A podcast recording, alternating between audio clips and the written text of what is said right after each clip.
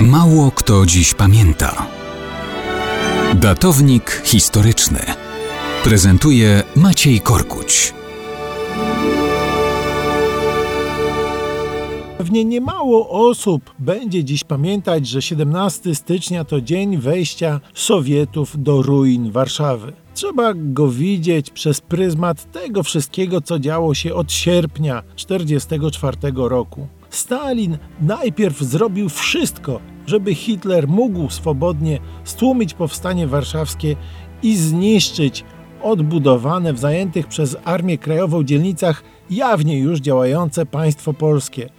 Moskwa specjalnie zrezygnowała z wielkich planów uderzenia na polską stolicę. Z nieba nagle zniknęły sowieckie samoloty, a NKWD i Armia Czerwona zajęły się zwalczaniem i rozbrajaniem oddziałów AK idących na pomoc powstaniu. Potem Sowieci się biernie przyglądali, jak Niemcy wypalają miasto, kamienica po kamienicy. I po kilku miesiącach, 17 stycznia 1945 roku, zajmują te ruiny w aurze propagandowego zadęcia i fałszywych haseł o niesieniu wolności. Jak wyglądało naprawdę życie w styczniu 1945 roku w Warszawie i okolicach opisywał jeden z przywódców polskiego państwa podziemnego Stefan Korboński, który był wtedy tuż pod Warszawą.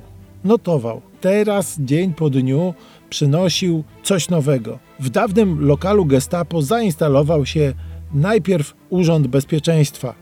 Później pokazały się afisze nakazujące rejestrację członków podziemia i wydawanie broni. Wreszcie zakazujące słuchania radia zachodniego. Z kolei przyszły pierwsze aresztowania i strach rozpoczął swoje rządy na nowo. Któregoś dnia gruchnęła wiadomość, że wolno już jechać do Warszawy. Wsiadłem na rower i pognałem tam co tchu. Później żałowałem tego. Zobaczyłem ogromne cmentarzysko, kamienną pustynię tam, gdzie było przedtem piękne, pulsujące życiem milionowe miasto. Tylko na Marszałkowskiej i w Alejach Jerozolimskich spotkałem ludzi. Straż przed nią tysięcy warszawiaków, którzy wkrótce zaczęli wracać do gruzów, by zamieszkać w nich po piwnicach lub w jakichś podniebnych pokojach ocalonych w wypalonych do gruntu kamienicach.